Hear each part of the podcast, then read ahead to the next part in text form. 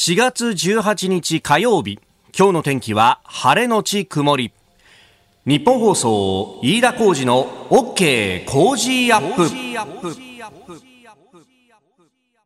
朝6時を過ぎました。おはようございます。日本放送アナウンサーの飯田浩二です。おはようございます。日本放送アナウンサーの新業一華です。日本放送飯田浩二の OK 工事アップ。この後8時まで生放送です、えー、オープニングこのね、えー、一言天気をオープニングのタイトルコールの中に入れ込むということをやってきましたけれども、はい、ね、あのー、今日は新しい形で放送中にそれを聞く本当ですね、業務連絡ですよね、放送使って。いいのか、それで、みたいな。いいのか、それで。そうだよね。ねまずは自分で調べろだし、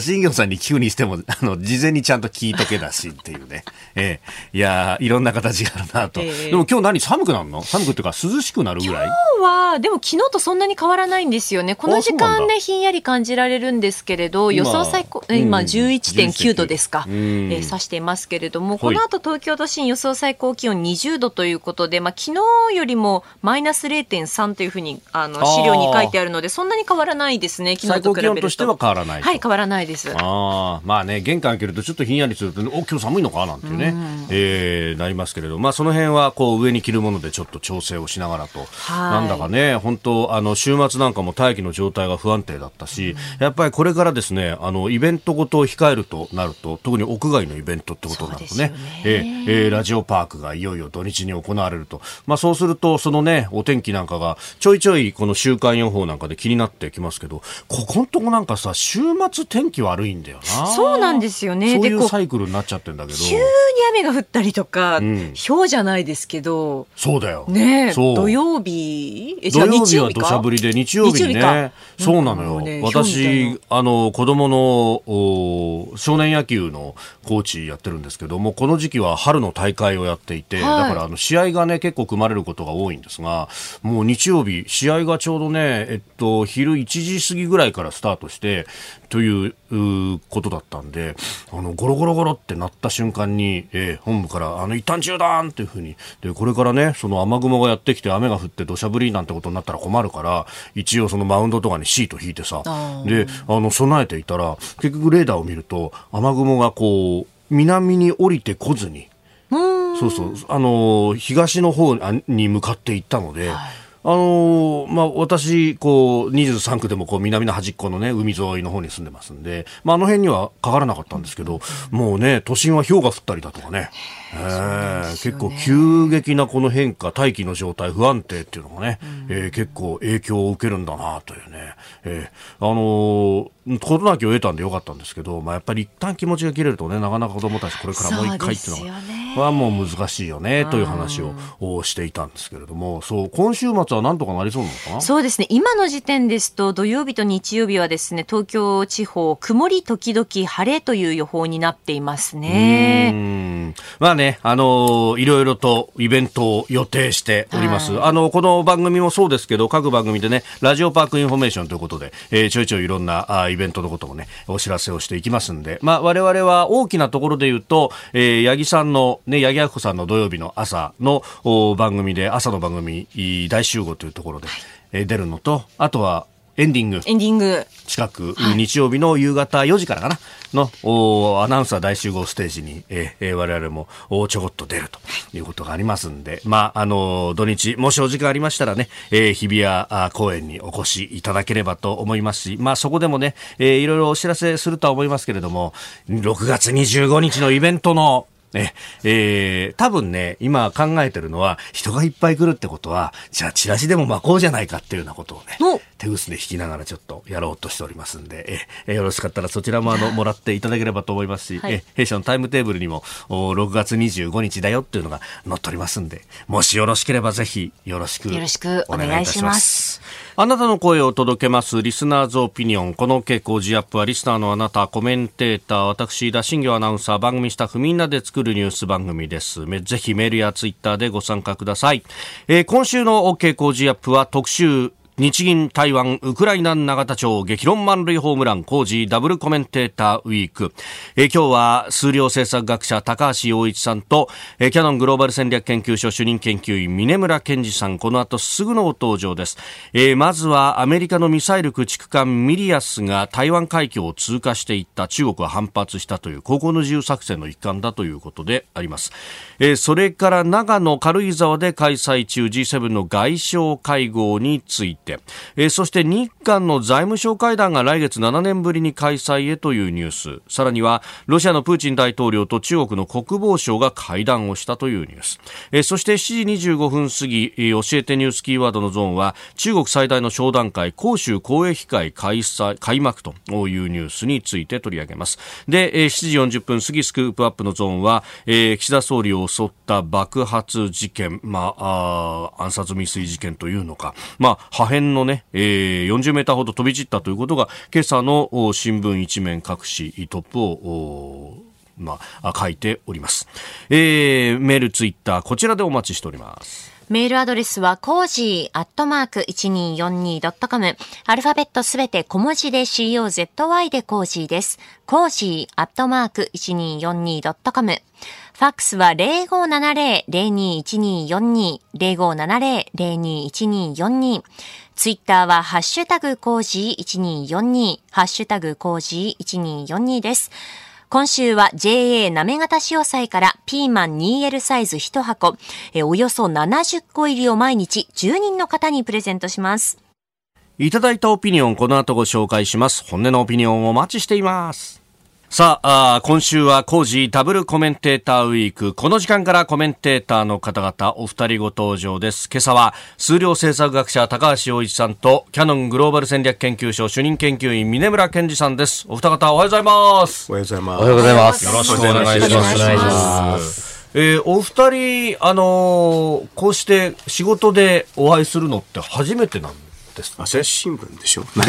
日新聞。でしょって一言で終わっちゃいましたねないよあの初めてないよって、はい、いやそうそうそうどっかでねご一緒されてるもんだと思ってたら、あの控室で名刺交換されてたんであ初めてだったんですかっていうね朝朝日新聞。の方とあんまりないあそういうもんですかなんか一回ね、うん、あの番組かなんかでね、朝日新聞の論説の人が来てね、私がなんかや,、やっちゃったらね、大問題になったことあってね。やっちゃったら大問題になった。なるほど。うん、まあそれは経済のネタのえっと、選挙のやつだったかな、なんか。おお、うん、なるほど。だからその朝日新聞ね、あのテレ朝日系の系列でやっちゃったからね、私はね。うん、ああ、なるほど、なるほど。まずいわけ。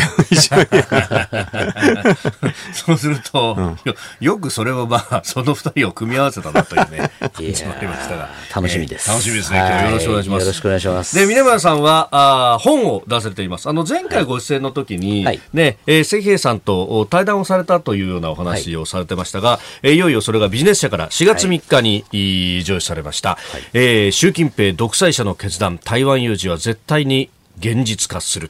という本が出されましたが今日はこちらの本5人の方にプレゼントございます。ありがとうございます。いええよろしくお願いします。えー、本当この習近平体制がどうなっていくのかというのね台湾有事は絶対に現実化すると、えー、帯には一世一代の勝負の時が中国に迫るというふうにも書かれています。まあそれだけこの雰囲気的にも緊迫してきているそうですね。あのさっきの高橋先生の話じゃないですけどこれもあの関平さんも、はい、あの私初めてこの対談であったんですけども、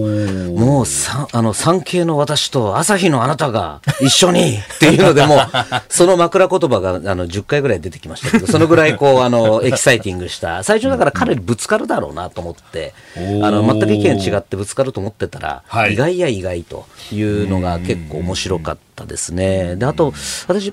一番こう興味深かったのが、はい、あの白紙革命ってあのゼロコロナ政策に対する抗議運動をずっとこうちょっと見てきたんですけども、はい、関英さんに一応一番聞きたかったのが、あの天安門事件に彼が参加してるんですね。その天安門事件とこの白紙革命、どうどう違うのかっていうのを特に議論したかったので、そのあたりこってり一生分割いて議論しているので、そのあたりをご覧いただければと思います。えー、この本、えー、石平さんと峯村さんの共著、習近平独裁者の決断、5人の方にプレゼントです。件名に本プレゼントとお書きの上、メールでご応募ください。えー、メール COZY コージーアットマーク 1242.com、コージーアットマーク 1242.com、えー、締め切りは今日深夜0時、日付が変わるまでということでありますんで、まあ、ラジコタイムフリーやポッドキャスト、YouTube などでお聞きの方は間に合います。で、えー、当選者の発表は、商品の発送をもって代えさせていただきます。さて、えー、ではですね、この時間取り上げるニュース、アメリカのミサイル駆逐艦ミリアスが台湾海峡を通過していった。で、それに対して中国は反発したというニュースでありますが、まあ、台湾海峡というところは、まあ、高橋さん、まあ、これはもう社会社法の部分ありますけれども、お全部が中国の領域じゃ全くないわけですよね。全然ないでしょ。何、何、何反発してんの？普通、普通に。普通にあの国際法がね、OK だったらどこでもいいんじゃないの？うん、なんで、それよりか中国なんてあれじゃ尖閣のとこ行くじゃない？こっちの問題でしょ？ね、公の船を、ね、親領海に、自分とこのね、領海に出してきてますね。領海に平気で入ってくるますよね。で、最近は尖閣、沖縄尖閣、沖沖縄じゃない、台湾尖閣沖縄も自分たちの主権だと言い出してるんでしょう。ちょっと驚きますけどね。そういう人が何を言ってんですか？でもこれアメリカの意図としては峰村さん、まあ、これはもう高校の自由。そうですね。高校の自由で特に今回私意義があると思っていて、これ4月の上旬ですね。あのあの軍事演習をやったの皆さんご記憶あると思うんですが、あの時実は裏でしれっと中国の福建省、台湾の対岸ですね。福建省のえー、船がですね、政府の船が、うん。はい、えー、船舶検査っていうのを実はしれっと実施してるんですね。えー、で、これってある意味、も強制的にその台湾とかの船を止めようとする動き、はい、多分おそらくですが、これに対する、えー、なんて反撃というか、反抗っていう意義が今回のあの台湾海峡の通過は大きいんだろうなというふうに思いますね。これ、福建省の機関が、まあ、地方機関が船舶の検査をするというふうに言ってますけど、はい、これって、この臨検とほぼ同じことになります？あのままさに臨検ですよね、止めて検査すると言ってるわけですから、で特にしかもこれ、中部と北部でやってますので、一番この往来が激しいところですね、はい、大陸とのこの往来も激しいところですので、かなりこれ、大々的にやられると悪質な、もう、えー、とある意味、物流が止まってしまうので、台湾がそれこそあの干上がってしまうという事態になってしまいますね、まあ、北の方というと、まあ、台北であったりとか、大きな都市があって、大きな港のあるところと、そうすると当然ながら大きな船が行き来するということになるから、物流のハブになってくるということですよね。ね。例えばそこ何とでも言いがかりがつけれるので、そもそも自分たちの海だって言ってるわけですから、はい、何とでも調べられるわけですね。でそこに例えばアメリカ系の船籍がいた、これお前あのひょっとしたら核物質積んでるんじゃないか。で言いがあの言いがかりをつけて止めるとか、はい、じゃそのままどうも怪しい物質積んでるからそのまま一緒に福建省まで来いみたいなこともできてしまうと、究極でいうとそういうのもあの法律的には可能なわけですよね。うん。高橋さん、これ臨検ということになるとこれはブロッケードじゃないブロッケード、うん、うんうん海上封鎖。海上封鎖。海上封鎖ってことになるとですよ、これもうある意味の戦時。ですよね、はい、かなり緊張高まってくる、うん、ギリギリ言えばねうん。だまあこれ、地方組織やってるとはいえ、穏やかじゃないですよね。地方組織できないでしょ、それは。さすが地方組織で本当はできない。普通はそういうのはあの中央政府の話ですよね。でなん。かむちゃくちゃなん。だよね、このね。むちゃくちゃなん。ですよね、中国の話はね。まあ、あのほら、共産党さん。が言うと、すべてができる国だから、はい、こん。なこと喋ってると、我々も中国の法律にみん。な違反してますからね。中国に行くとすぐ拉致されますよ。中国の、ね、法律、生きがい適用っていうのがあって。生きがい適用ですからね。この話もね、録画、録音されてて、逮捕されます、ね。多分、ライブで聞いてると思います。ライブで聞いて録音まで録音じゃないで、ちゃんと証拠とか言われてね、後でね、ここで喋ったでしょとか。いやいや。もうとんでもない国ですね。だから、生きがい適用平気でするから、領土も生きがい適用平気でするんだよね。沖縄まで行っちゃったもんね、日本もね。そうですね。ああ、今はないでしょうね。宮野さん、これね、はい、あのアメリカ軍の意図としてはそういうこうね、えー、臨検だとかそういうものに関しても、はい、きちっとカウンター当てていかないとと、まあ、その危機感の度合いというのはどういうこれ本当ものすごく高まってますね。えー、あの実は先先月末に、はい、あのサンディエゴ、アメリカの西海岸のの第三艦隊司令部というところがあるんですけど、ちょうど東太平洋を守ってるところなんですが、でそこで実は話した話題が実は台湾問題についてあの向こうの幹部と議論してきたんですけども、本来関係ないんです彼らって。あの東側と本土を守るだけなんですけどもすごく台湾に興味があったんですね、はい、でなんでかっていうと実はもうほとんどそこから、えー、こちらのこの台湾周辺とかに船を出していると。でも我がことになっている、っていうことで、もうまさに台湾有事が一言じゃなくなってるっていうすごい切迫感がありましたし、いくつかの船を見たんですけども、ほとんどの船がちょうどあの太平洋の西側、もしくは東シナ海、南シナ海に、えー、高校の銃をやって帰ってきた船とかっていうのを見てきたんですね。もう事実上もう3で、今この辺を守ってるのは第7艦隊横須賀が。ありますけども、はい、ほとんど7と3が一体した状況で中国と向き合ってるなっていうのが非常に見てきて分かりましたね。それぐらいは逆に言うと切迫感があるっていうことだと思います。確かにその直後ですよね。あの台湾の周りで中国が演習をしている。でそのこうすぐ山東という空母の近くに、空母ニミッツがいたっていうのは報じられましたけど、はい、ニミッツって確か第7じゃないですよ、ね、違いますね。ねえ。ー、あれ別の艦隊が来てますね。ね来てるやつなので。で特にあのニミッツの動きも本当にいやらしくてですねニミッツがいる脇をこうドーンって山東の艦隊が抜けてさらにこの第二列島線のある沖ノ鳥島の近くまでこう出張ってきて、そこでこう着艦の訓練をやってるんですね。はい、このあたりもなんか動きを見ると、日本に対する露骨なプレッシャーだっていうふうに見ていいと思いますね。ああれはきっかけとしてね、その蔡英文総統が、まあ、中米を訪問した帰りに、はい、えー、下院議長と会ったっていうことが言われてますけど、もう日本も当然宛先に入っている。もちろん入ってますね。で、これもすごい巧みで、これまでも別に台湾の総統ってあのアメリカの西海岸トランジットしてるんですね。だから別になんてことない話なんですけども、これを、これをおいしいと思って、中国は、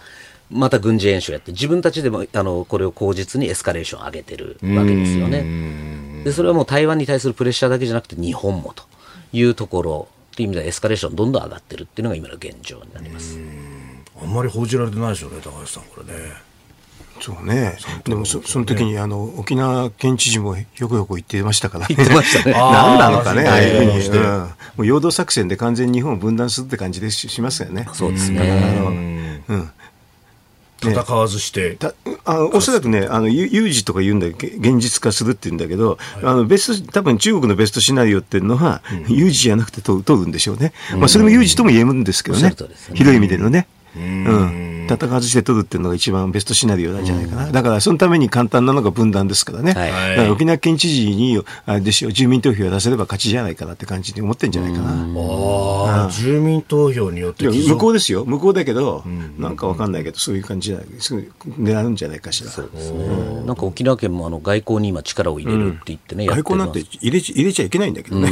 だからアメリカなんか絶対合わないですよね、ああっちゃいけないんだよ。あの来てもね、沖縄県知事が来ても会っちゃいけないんだけど、平気で行ってんでしょ、それであのあの人、また中国も行くんでしょ、今度。おうん、玉城知事。玉城知事。まあ、でも住民投票によってっていう、そこで帰属が変わるとかいうシナリオになってくるとですよ、これ、あのクリミアをロシアが取った時の話と似てきますよ、ね。うん、あのあのすごく似たような構図になりますし、うん、特に中国のやはりこの統一戦線工作っていうのがこれもお家芸なんですね。つまりその反発してる人をというか真ん中中間の人たちをこういかに取り込んで親中を増やすかっていうのを今ガンガンやってる最中で特に習近平宣言の2期目になってからこの統一戦線工作部っていうところの予算がすごく増えたらしいんですね。なのでそこで言うとそういう沖縄も含めたこう日本の取り込みっていうのはこれからどんどん加速していくんだろうというのを警戒した方がいいでしょうね。うんそこで民主主義の選挙の仕組みっていうのをうまく使っていくと。ね、まあ最初ね住民投票じゃないにしてもね議会の決議とかね、はい、あと、はい、中国でも民間企業なんかないでしょ、なんかいろんなところに行って、あのまあ、今度もこの間も沖縄に行ったじゃないですか、あのファーウェイみたいにね、だからああいうのは、ま、我々のところにみんな来ますよ、我々我々のところに来ても意味がないかもしれないけど、工作はたくさんありますね。えー、お二人には今日8時までお付き合いいただきます。よろしくお願いします。よろしくお願いします。ここが気になるプラススタジオ長官各紙入ってまいりました、まあ、休館日明けということで、えー、週末のニュースも含めてというところですが、えー、一面トップは4市が和歌山市の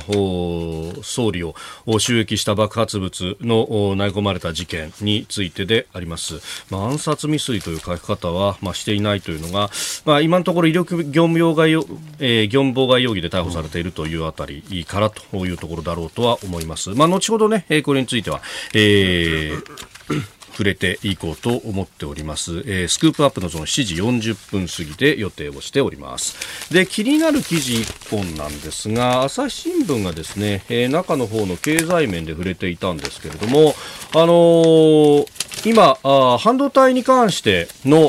工場の、ね、進出というのが例えば熊本に TSMC とかあとはそれだけじゃなくて北海道にもラピダスというところが、ね、大きな工場を出すということを言っております。でそれに合わせてですね、えー、救命経済面で半導体人材が足らない、えー、投資進む九州は年1000人不足推計。熊本大就職者倍増へ教員増と、えー、北海道大学も地元の研究機関と連携して中長期的に技術者を育てると。もうなんかこう民間の大きな工場というのがハブになりながらこう教育投資とかまで含めて、えー、結構活気づいてる地方っていうのが出てきてるぞって話なんですけどたださこの流れはいい流れですよね。非常にいいんじゃないですか。あのもうちょっと後押しね、するために、電力料金高いからね。そうそうそう、北海道なんかね、特にね、まあ九州なんかまだいいんですけどね、だから電力料金下げてあげないとね、人が来てもね、うまく作れないとかね、そん。な感じになっちゃうと困っちゃうから、バランス持ってやってもらいたいですけどね。うん。だからそこの不安があるから、本来だったら豆腐とかにもっと誘致もしたいしっていうのが難しい。原発合資はすぐ安くなるんだけどと思うんだけど、なんかそこをしないんですよね。で、電力料金があの高止まりになっちゃうとね、人が来てもね、うまくいかないですよ、これ。結局コストね、そこでっていうことになりますもんね。でもこれはやっぱり経済安全保障上も大事。あの非常に大事ですが、結構これ、メーカーの人の話なんか聞いてると、もうかなり取り合い状態になっていると、はいうん、特に九州の場合は、ですねその半導体の技術者の方自体、もともと会社は多かった、工場は多かったんだけども、技術者はもともと足りてないところに TSMC が来て、取り合いになっているということらしいですね。栄光が気になるプラスでした。6月25日日曜日日本最大級の討論イベント開催。飯田浩司の OK 工事アップ。激論有楽町サミット in 東京国際フォーラム。青山茂春須田慎一郎宮崎哲也飯田康之佐々木俊直高橋陽一峯村健二小泉悠高橋杉雄東野篤子。激変する世界で日本はどこへ向かうのか。論客たちが大激論。チケットは電話でも受付中。0570-08-9922 0570-08-9922共同東京まで。お聞きの配信プログラムは日本放送飯田浩司の OK コージーアップの再編集版です。ポッドキャスト YouTube でお聞きのあなた通勤や移動中に最新ニュースを押さえておきたい方放送内容を少しでも早く知りたい方スマホやパソコンからラジコのタイムフリー機能でお聞きいただくと放送中であれば追っかけ再生も可能ですし放送後でも好きな時間に番組のコンテンツを自分で選んでお聞きいただけます。毎朝6時の生放送では登場するコメンテーターの最近の活動はもちろんたっぷりとニュース解説をお送りしています。レギュラーコメンテーターに加えて専門家と随時つないで掘り下げてお送りしています。日本放送のエリア内でお聞きの皆さんラジコラジコのタイムフリーでチェックしてください。ツイッターでは最新情報を発信中。ぜひフォローして番組にご参加ください。あなたと一緒にニュースを考える飯田浩二の OK 工事アップ。コメンテーターの方々と7時をまたいでニュースを掘り下げます。えー、今朝は数量政策学者高橋洋一さんとキャノングローバル戦略研究所主任研究員の峰村健二さんです。お二方引き続きよろしくお願いします。よろしくお願いします。さあ、まず株と為替の値動きをお伝えしておきます。現地17日のニューヨーク株式市場ダウ平均株価ですが、先週末と比べて100ドル71セント高い3万3987ドル18セントで取引を終えました。ハイテク銘柄中心ナスダック総合指数は34.25ポイント上がって1万2157.72でした。一方、円相場は1ドル134円50銭付近で取引されております。えー、決算発表の本格化を控えて様子見のムードが強まる中反発をしたということであります。ではこの時間取り上げるニュースはこちらです。G7 外相会合で林外務大臣が法の支配に基づく国際秩序を守り抜くと述べる。長野県で開催中の G7 主要7カ国の外相会合の議長を務める林外務大臣は昨日国際社会は歴史的な転換期を迎えておりこうした中で力による一方的な現状変更の試みやロシアによるウクライナ侵略核兵器による威嚇を断固として拒否し法の支配に基づく国際秩序を守り抜く G7 の強い意志を力強く世界に示したいと述べました。また昨日の会合では G7 としてインドとの協力をさらに深め、えー、ASEAN 東南アジア諸国連合それに太平洋の島諸国への関与を強化していくことで一致しました。えー、まあ、インド太平洋地域に関して話し合うというのを定例化しようということでも一致したというようなことが出てきております。まあ、この、まあ、文言そのものは、まあ、この間のね、出た外交青書にも書かれていたことだと思いますけれどもね、高橋さん。うん。あの、まあ、インド取り組むのはいいんですけど、取り組むのはいいんですけどね、うん、あの、中国ってもともと分断を狙うからね、G7 の中で分断を狙うためにね、この間、はい、ま、マクロンさんをね、引き込んだでしょ？フランス大統領。これど、ど、どういうふうに落とし前つけてくれるんですかね、フランスさんは。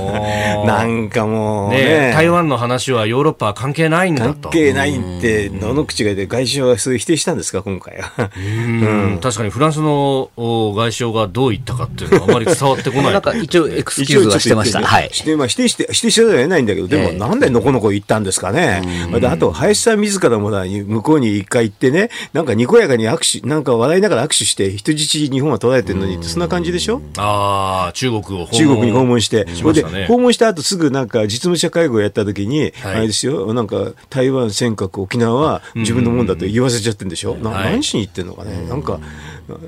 ななんだか中国はもうそうやって分断分断でなってくるんだから、そういうのはもうちょっと対対応ね、この G7 でね、中国に行かないこととかね。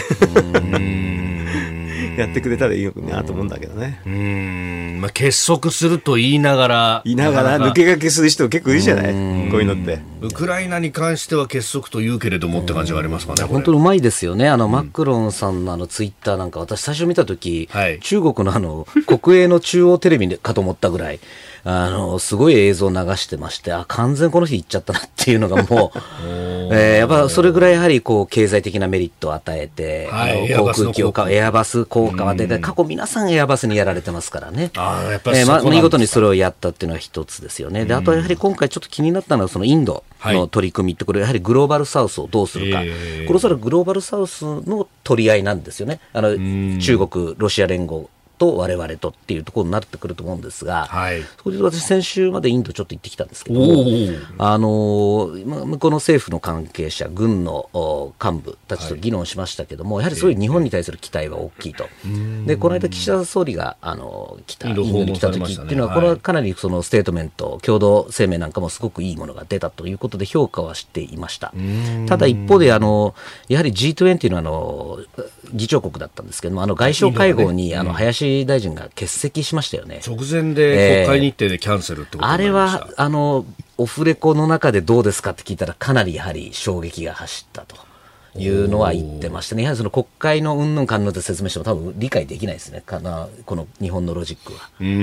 だから本当にやっぱりインドが大事だっていうんだったらば、はい、これ本当にインドがどっちに転ぶかで、民主主義陣営が勝つのか、えーえー、っていう人数的にどっちが多くなるのかって非常に大きいわけですからやはりこの本当にここでインドの関係強化って言ってるんだったら日本はもう議長国としてもっとやるべきだろうというふうに思いますね。うん。やっぱりあのね国会の予算委員会に全大臣が出席しなきゃなんないからっていう。そうですよね。あれは国内でも結構批判ありましたもんね。10秒でしたっけあれ。あの、答弁したのね、確かね。そうでしたね。本当それが意味あるのかっていうとこですよね。もちろん国会大事ですけれども、えー、やはりそこはどっちが大事なんだって比較考慮した上でやるべきですし、あれ別に岸田首相が答えればよかった話ですよね。あのぐらいの内容でしたら。うん。インドがしてみたらずいぶん前に、はい、3か月以上前かな。連絡してるんですよね。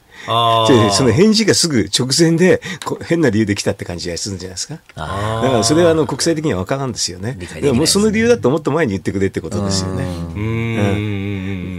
すごい前にオファーはしてるはずなんですよね。ああ、えー、そうか、そうするとずっとペンディングでどうですか、どうですかってなってて、最後に変な理由で断られたそんな感じがしますよ。なんだよと。うん、いや、本当先生おっしゃる通りで、逆にあれ、なんか裏があったんですかって聞いてくる人もいたんで。だからあれ分からないし、えー、だからもっと前にでだめならだめって言ってくれれば、それなりに対応はできると思うんだけどね。あれでもはっきり国会のミスですけどね、ずっと前にやってて、はい、あの要するに放って放っておいたから国会で対応できなくなっちゃった。国会ってイメージ実も直前でやるでしょ。そのそれがあの国際的には恥かくんだよあの一員ですけどね。うんだってそもそもその大臣答弁だけじゃなくて、まあ、まあ、負担の部分もね、あるから、副大臣とか政務官とか、システムを作ってって話じゃなかったんですかね。そうですよね。だから、やっぱりもっと副大臣とか政務官がね、もっと機能してれば、で、副大臣を出したじゃないですか、今回って。で、逆ですよね。外、外、外務大臣が行って、副大臣が答弁するなり、まあ、岸田総理でいいと思うんですね。それ別に答弁するなり、あの、相手っていうのは。あのそこはやっぱりもっとうまく機能的に。やるべきですよね。うん、まあ、このね、あの、インドも含めて、グローバルサウスの、まあ、取り込みというような表現をね、使ったりなんかもしますけども、これ、そうは言っても各国それぞれ思惑は違うわけで、そうですね。ここを取り込んでいくとはなかなか一つにはいかないんじゃないですか？いや、やっぱりこのインドの方々と今回議論してみて、その、はい、いわゆる彼ら戦略的自立性って言うんですけれども、まあ、まあ、表だったら使わないですけど、我々はその独立してるんだと。自分たちはこう独立してどこにも属さないっていうところっていうのはすごくプライド持ってましたし、あと先日あのちょうど中国を人口で抜いて世界一になったっていう、すごい高揚感を感じましたね。プライドと高揚感。我が国も世界一なんだっていうすごい誇りもあったと。いうところで言うとなかなかこのインドのしたたかな外交っていうのを考えると簡単に取り込むなんていうことはむず、まあ、簡単じゃないなっていうのは感じましたね。うん。まあ、一個いいのはあったね、えー、結構実利の話でやったらいいんだけど、はい、スリランカの専門だってあるんでしょ？スリランカはあの一番あの中国がね、ね、大きいから、うん、そこで、それを機関して、あの、インドを取り込むのがいいんですよね。ちょっとその辺の話、7時またいで伺ってまいります。ニュース7時またぎです。さああ、G7 の、ね、外相会合の話から対中国というところで、まあ、グローバルサウス、インドとの関係、そしてスリランカというキーワードが出てきました。これは、高橋さん、いわゆるその債務の罠と呼ばれるような。スリランカのコロナのやつで経済ダメになっちゃったんでね、はい、そうすると誰、どこがスリランカにたくさん貸し込んでるかっていうと、1番が中国でね、えー、確か2番目があの日本で、はい、3番目がインドなんですよね。えー、だから、それで、どのようなルールでね、その、はい、なんか破綻したのを助けるかっていうので、中国は今までずっとそれにあの国際的なやつに参加してなかったから、そうでしたね。それなんか今平気でね、みんな平等にんあの負担をやろうなんて違いますよって、普通はね、残高に振ってやるんですよ。だからこんな平等でなんてこと、ね、変なこと言ってるからね、日本はインドとかね、あとフランスが4番目ぐらいかな、そういう協力してね、はい、これは普通のあの、ね、西側の、ね、民主主義の普通のやり方でやろうっていうので、いいチャンスなんですよね。そしたら、うん、あのインドもね、はい、まあそれはそれでいいでしょうってことになるでしょ？引き込みやすいですよね。なんか、あのー、直前にね、そんなニュースで、うん、まあ日本はちょっと旗を振りながら、うん、まあある意味のこう債務整理を、みんなで債権者で話し合ってやっていきましょうと。で、中国さんも乗るんだったらそこにどうぞというのね、なんかそんなニュース出てましたよね、ね。そうですね、ありましたね。まあ、かなりも今債務の罠は、今回インド行った時も話題になってまして、で私今回ちょっと行ったところはニューデリーだけではなくてですね、お人だけじゃなくて。じゃなくて、一番東側のミャンマーと、うんうんうん、えー、バングラデシュのこの細長いところにあるアガルタラっていう町のシンポジウムに参加してきたんですね。でここはそのまさにベンガル湾バングラも含めたこの経済圏っていうのをどうなってるのかっていうのをちょっと見てきたんですけれども、ちょっとびっくりしたのが、大体ここのところ中国にいつも負けてる負けてるっていう話が多いじゃないですか、投資とか含めて。ね、だったんですが、意外と日本のその JICA とか、はい、えー、ジェトロとかがですね、あのいい港を全部また張りとか、あのいいこのいわゆるその港を抑えてるんですね。で中国がほとんどプレゼンスがなかった。っていうところでは、すごくこうポテンシャルがあるところだなと思いましたね。で、そのあたりバングラからこの東側のインドとかのこの回廊がしっかり通ってくると、はい、これ、ある意味、インドあの中国のチベットの後ろになりますから、ここにこのインドとか日本のプレゼンスが高まると、中国にとってはなんか背中からこう狙われてるような嫌な感じになるんですよね。ちょうど北にまっすぐ上がっていくと、そう中印のね、紛争のところになりますね。だから逆にあそこを中国に取られると、はい、あのかなり中国はもうあのこうなんですか陸路ではい、えー、インドの方に出らインド洋に出られるようになってきますので。かつてその大戦時の援蒋ルートと呼ばれた、ね、まさにそうですね。もうイン、私が行ったところもインパール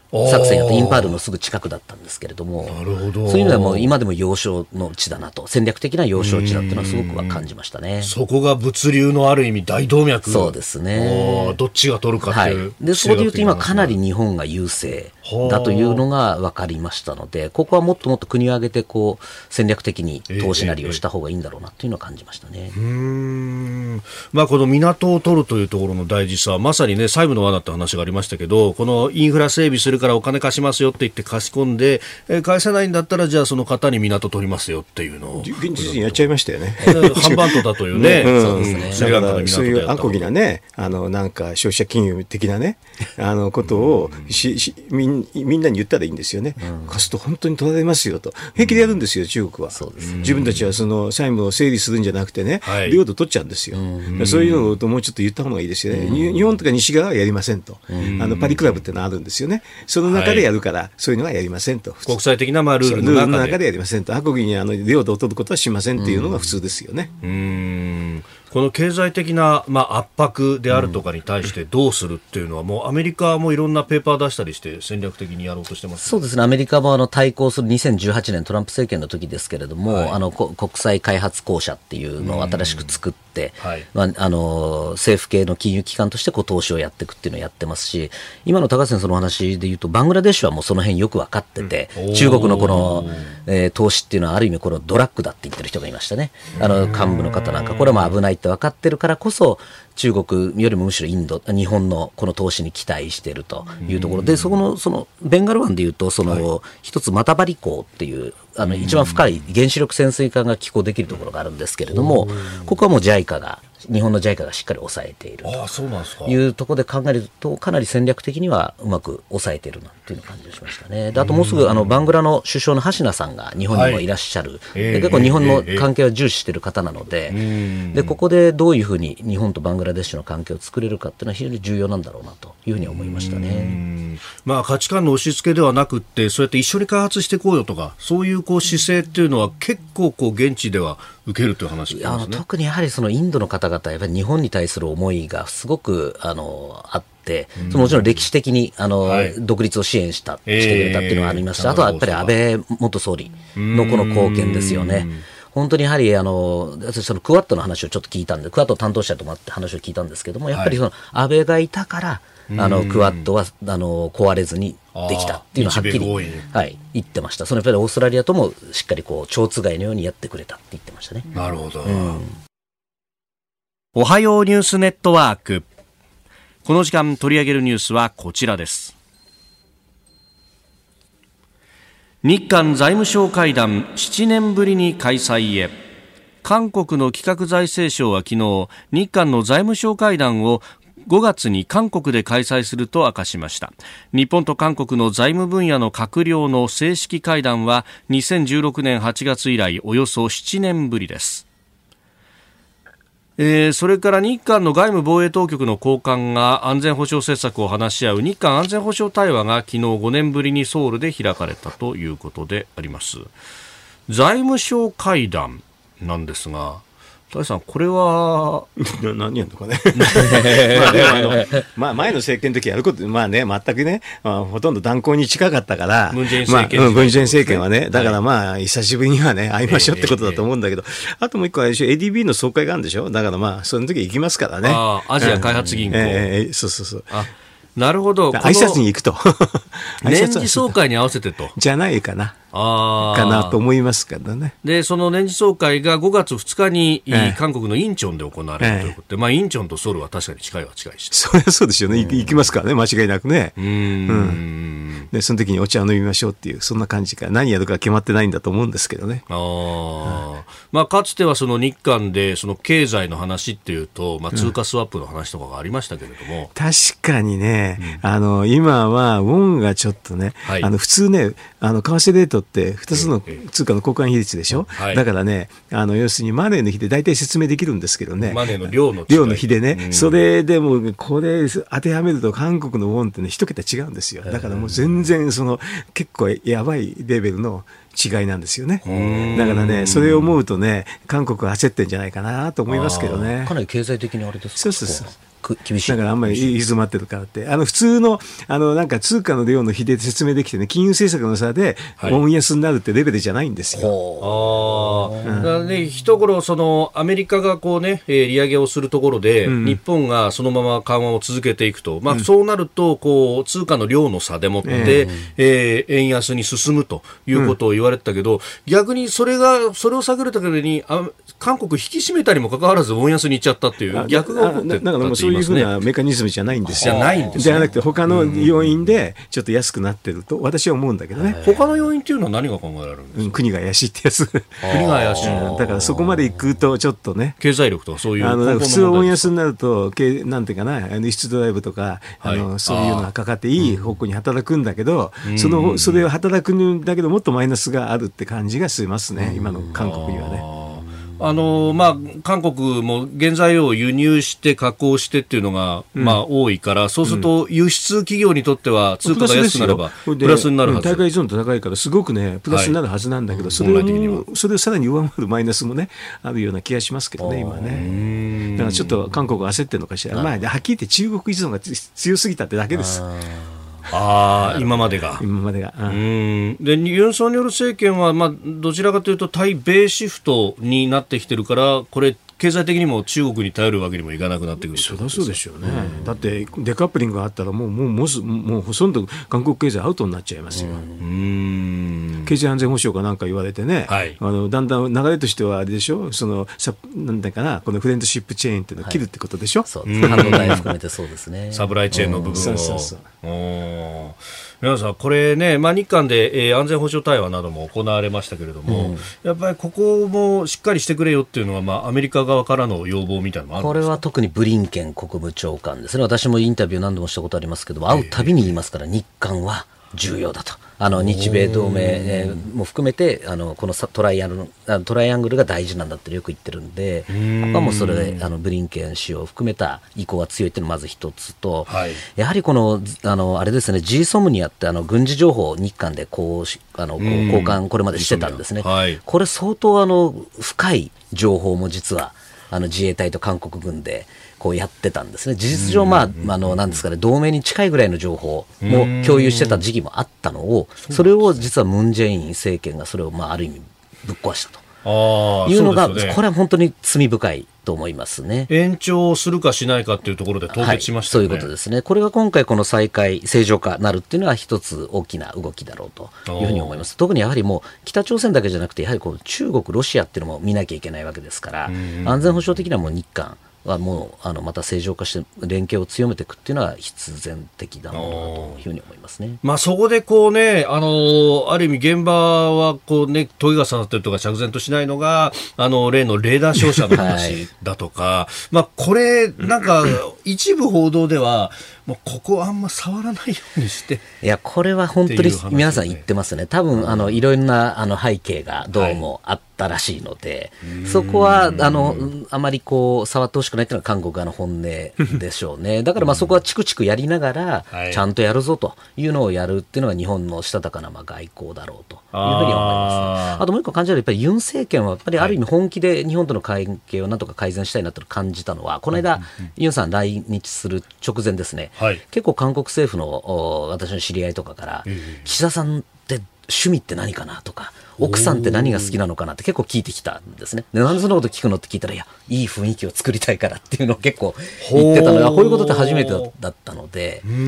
の、そのぐらいやはりこう、まあ、本当にこう、なんとかなんとか改善したいっていう思いはおそらくあるんだろうと。それがしっかりこう、フィックスするようにっていうのを、ええ、まあ、期待したいですよね。フィックスというのは、まあ、政権が変わってまた倒れる変わったらもう分かんないですけど、このいる間になんとかこの日韓関係は、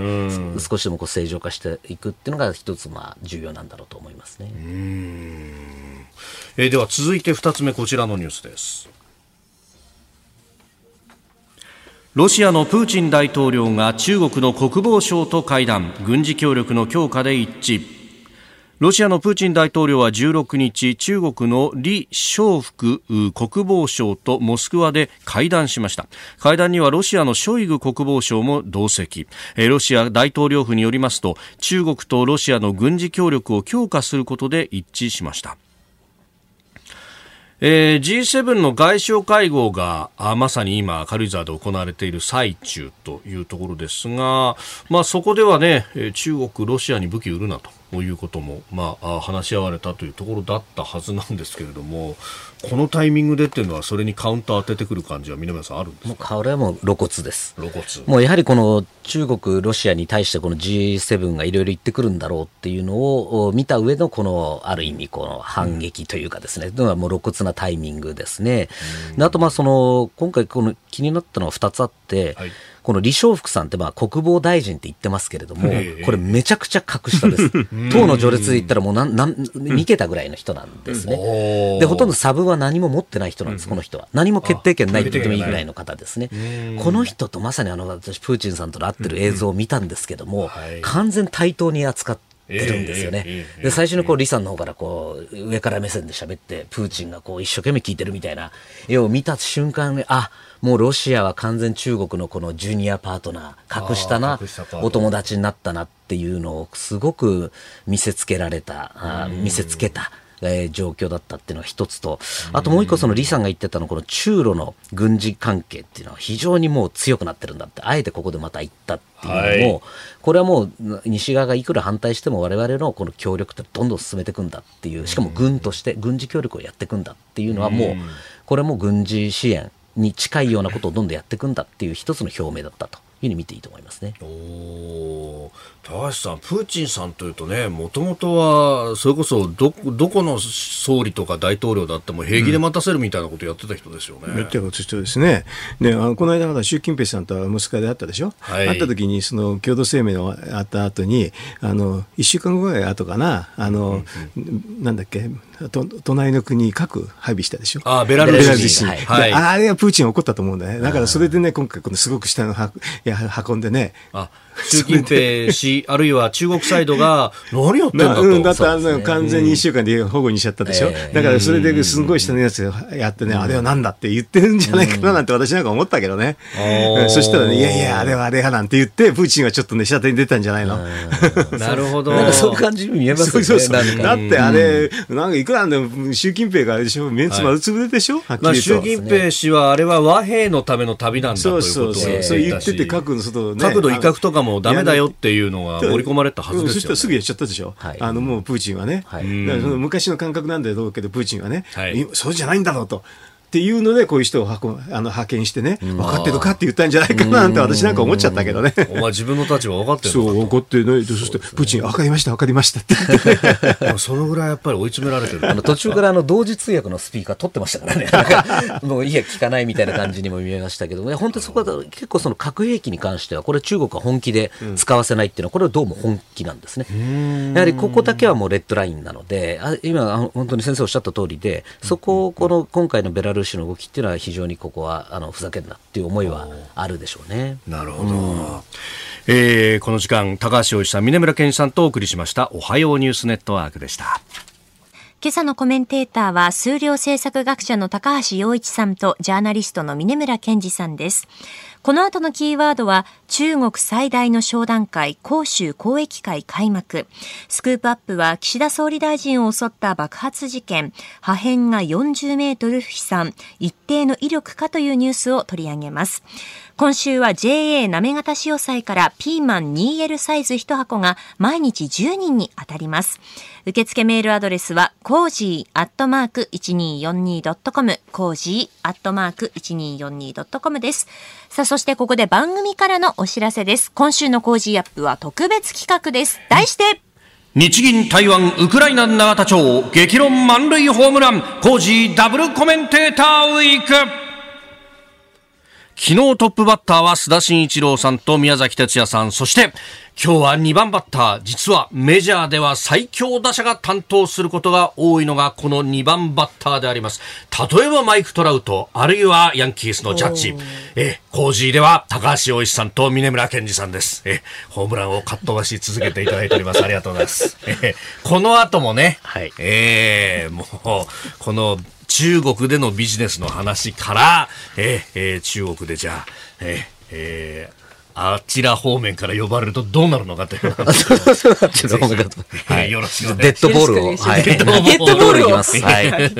さあ、そして。はい。えー、明日水曜日は佐々木俊直さんと細谷雄一さん。ネットとの親和性も高いお二人です。皆さんもスマホ片手にお聞きください。あさって木曜日は飯田康之さんと小泉優さん。去年の組み合わせが評判を呼びました。今年もご期待ください。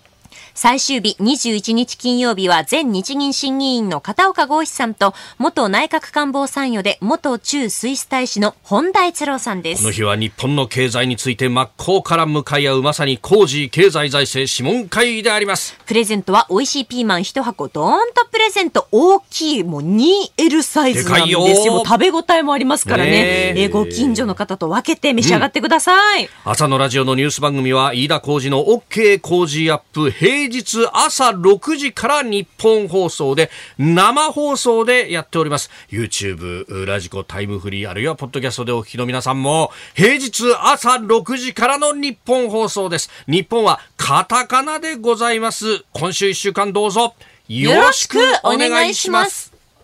では続いて教えてニュースキーワードです。中国最大の商談会広州交易会開幕。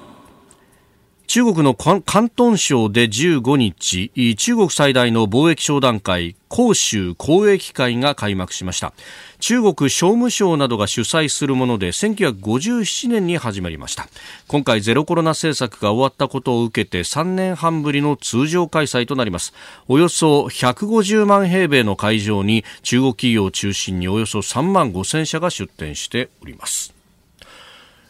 えー、峰村さんはあ前職のね朝日新聞の、はい、時代に、まあ、中国の駐在もされていて、はい、こういうこうイベントごとっていうのも取材に行ったりするものそうですね、イベントに行ったふりをして、あの近くの基地とかを 取材行ってましたけど、非常に行ったふりはしてました。はい、なるほど。でもそういうところをね、はい、こう行って取材をするとかいうと、はい、やっぱこういろいろこうマークされたりとかってそれそうですね。もうあの私は大体いつもこうあのこう尾行されて。ってたので、あの大体こう何か撮影して拘束されて取り調べ受けてっていうのも、もうほとんどななんかお決まりの事業 ななんかこうパターンになってましたけどね。そうですえー、いやそれこそね、やっぱあの日本人のビジネスマンが拘束されてっていうのは先日もアセラス製薬の幹部がっていうのがね高橋さんあったばっかりですもんね。なんか中中国のこのなんていうかな外資入れて金も取って人も取っちゃうのかなって私なんか思うけどね。あこぎですね。これで行く人いるんですかね、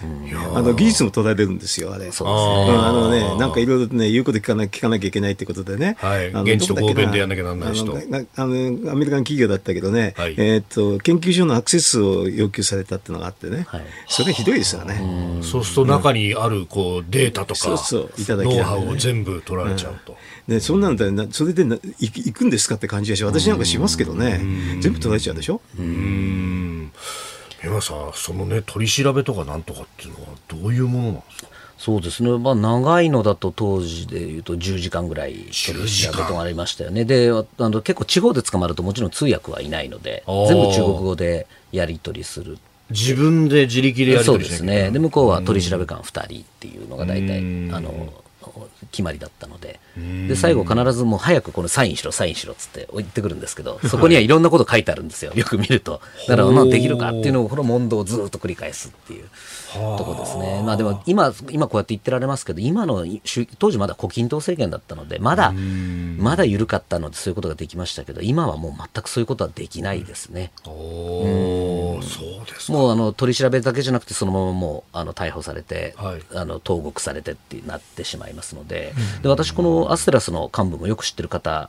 なんですね。で彼なんかももう20年ぐらい中国に勤めて合計ですけど勤めていていわゆる中国通とされている。しかもどちらかというと中国にはすごく、えー、近い方だったんですね。でこれまで捕まった十数人の方を見ていると、はい、比較的その中国とこう長く取引をしてたりとか、いわゆるその親中派と言われてる人が捕まってるケースが多いと。なってくると、これじゃ一体どういうことなのかと、これやはりこのビジネスするか立場から言うと、はい、中国に近づくと捕まるのかってなっちゃいますよね。ね。だから結構私の知り合いも含めてですけども、この経済団体の人が今中国に視察行くっていうのも結構見直してるたり、あの中断したりキャンセルしたりっていう動きが出てきてますよね。これ日中には非常に日中経済には非常に大きな影響を与える事件だと思ってます。これそこまでして何の意図があるんですかね？その脅したいとかそういうことなんですか？あちょっとこれねあの、確か反スパイ法という容疑になってますけれども、もう2014年にできた法律ですが、これもうなんとでもなるんですね、でこれまた反スパイ法がこう当時できた当時は国家機密に触れた人ってなってたのが、はい、今もういろんな範囲が広がっちゃってるので、何でやってもあの捕まってるのかよくわからないという状況ですよね。まあ、高橋さん、こうなってくると、まあ、ビジネス関係っていうのはもう無理ですね。あと中国の場合ね、日本ですと取り調べの期間って時間点結構限定されてて、あの峰村さん多分ね1日だからねそのルール通りなんだけど、はい、あの中国の場合ね逮捕までのね間の話のね措置がずいぶんあるんですよ。だからね逮捕でもなくて取り調べでねずっと拘束されるってなってねあれは西側諸国にはない制度なんです。だからそういうふうに言うと逮捕してませんって言うんだけどどっかで拘束してるんですよね。あれに陥ると大変ですよね。あの多分大使館の人も手も足も出なくなっちゃうんでね。よっぽど気をつけた方がいいと思いますよこれは。いやあの制度が全く違うんですよ。で平気で拘束するところの国なんですよね、法に基づいてっていうけど、その法の解釈が違うの、う。違うし、そもそも共産党の指導に基づく法だから、はい、なんとでもできちゃうんです。なるほど、えー、今日のキーワード、公衆公益会、まあ、そこから日中ビジネスについてもお話をいただきました。続いて、ここだけニューススクープアップです。この時間、最後のニュースをスクープアップ。岸田総理大臣を襲った爆発事件。破片が40メートル飛散。一定の威力か。和歌山市で岸田総理大臣の選挙応援演説直前に爆発物が投げ込まれた事件で現場で爆発した通常の爆発物の破片とみられるものがおよそ40メートル離れた倉庫付近で見つかったことが分かりました。一定の威力があったとみて分析を進めております。えーまあ、この事件、選挙戦の最中に行われたということ、まあ、民主主義に対しての挑戦と、それこそね、えー、安倍、えー、元総理が暗殺されたあの事件というのをどうしても想起してしまうというところもありますが、うん、高橋さん、立て続けに起こった感がありますね。ありますよね。だから模倣犯でしょ？だから、まあ、あとこれだから警備の話とねマスコミのねなんか安倍さんに対する、まあ、報道の仕方っていうのと2つあると思うんですよね。はい、なんか英雄視してる後者の話からいくとね、うん、英雄視しててなんか映画もできたでしょ、うん、あれなんかエコノ,、うん、エコノミスト誌ってのはイギリスのやつで今年の初めに出たの見たら、はい、もうとんでもない書かれ方してますよね。あんなの話にならないっていうかね。であのあとまあ報道もあれでしょ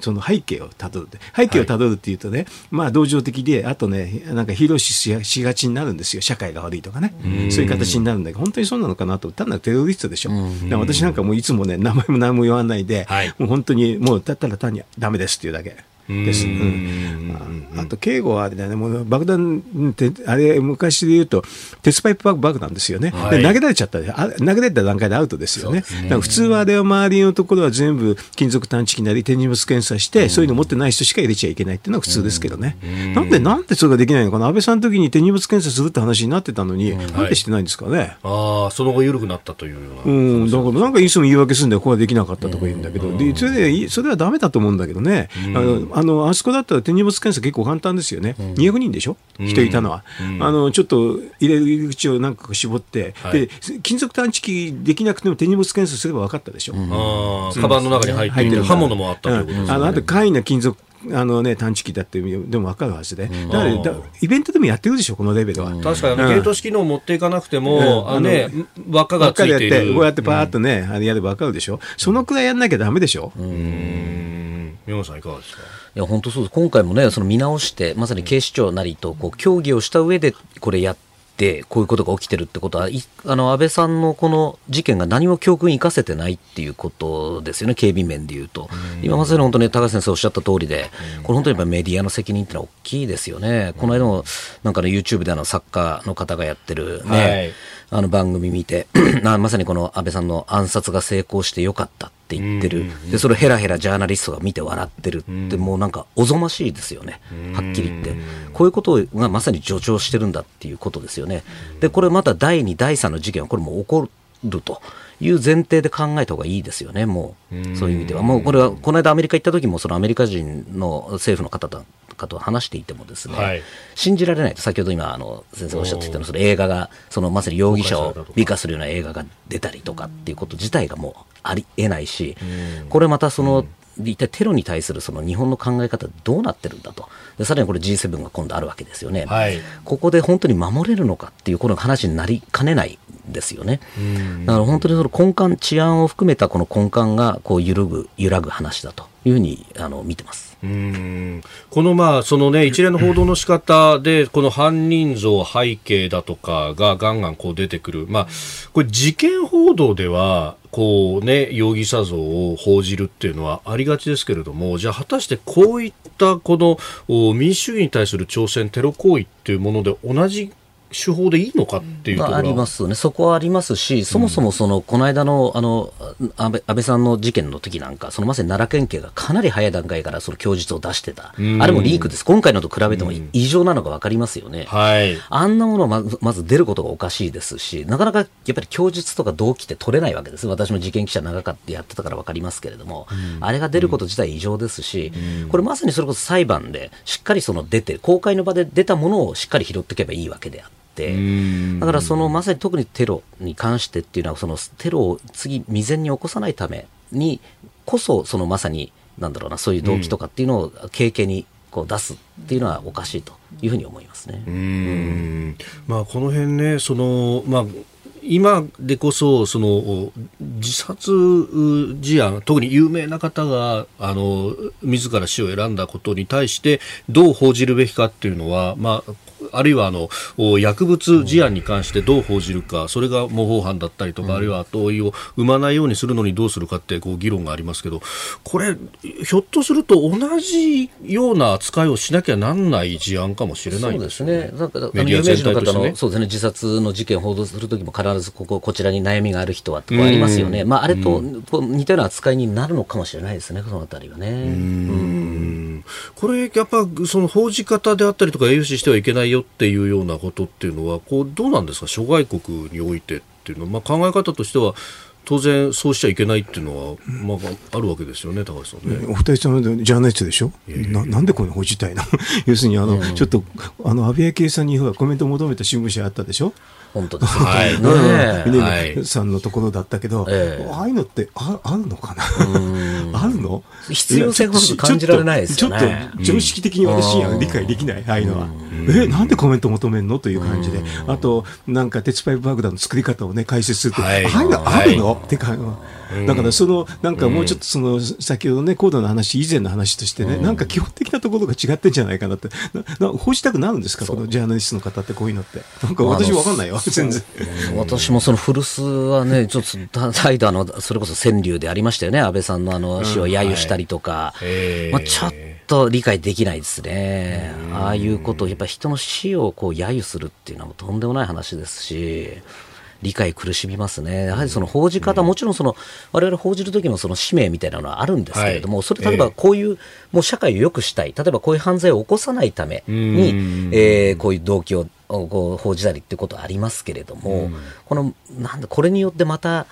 あの同じような犯罪をこう、ね、再発するようなことっていうのは、これ、むしろ逆の話ですよね。もちろん報道の自由はありますけど、自由とその自分たちのその責務ですね、そのあくまでその社会の一員としての責務っていうのこのバランスだと思うんですよね。だこれによって、その選挙のあり方が変わってしまったりだとか、この訴えかけとが非常に遠くなったりとかがなくなってしまうと、選挙そのものの意味が問われちゃうなと思っていたら、岸田さんはもうね、翌日もすぐに壇上に上がって同じように演説をしだしたっていうのは、ね、ほっっていうね。いや、我々は本当にあの英断だったと思いますし、うん、何事もなかったかのようにやるっていうのはもちろん大事ですが、でも、うん、逆に私結構このもう、このスタイルっていうのはもう見直さなきゃいけない時にも来てるかもしれないですね。ねアメリカのような、はい、うん、やっぱりクローズドの会場できちんと検査をして、えー、基本的に屋内ですよね。そうですね。私アメリカ行った時も大統領選の来た時あったんだけど、ものすごい検査でしたよ。厳しいですよね。それ当たり前ですよ。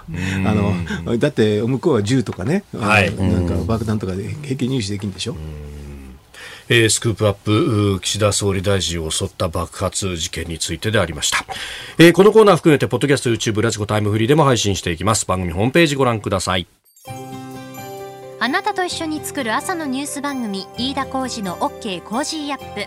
日本放送の放送エリア外でお聞きのあなたそして海外でお聞きのあなた。今朝もポッドキャスト YouTube でご愛聴いただきましてありがとうございました飯田浩司の OK コージーアップ。東京有楽町日本放送で月曜日から金曜日朝6時から8時まで生放送でお送りしています。番組ホームページでは登場いただくコメンテーターのラインナップや放送内容の原稿化された記事など情報盛りだくさんです。また公式ツイッターでは平日は毎日最新情報を配信中。ぜひチェックしてみてください。そしてもう一つ飯田浩二アナウンサーが「夕刊富士」で毎週火曜日に連載中。飯田浩二の「そこまで言うか」こちらもぜひご覧になってください。忙しい朝そして移動中。ニュースを少し深く知りたい時。ぜひ AM、FM、ラジコはもちろん日本放送のポッドキャスト YouTube でお楽しみください。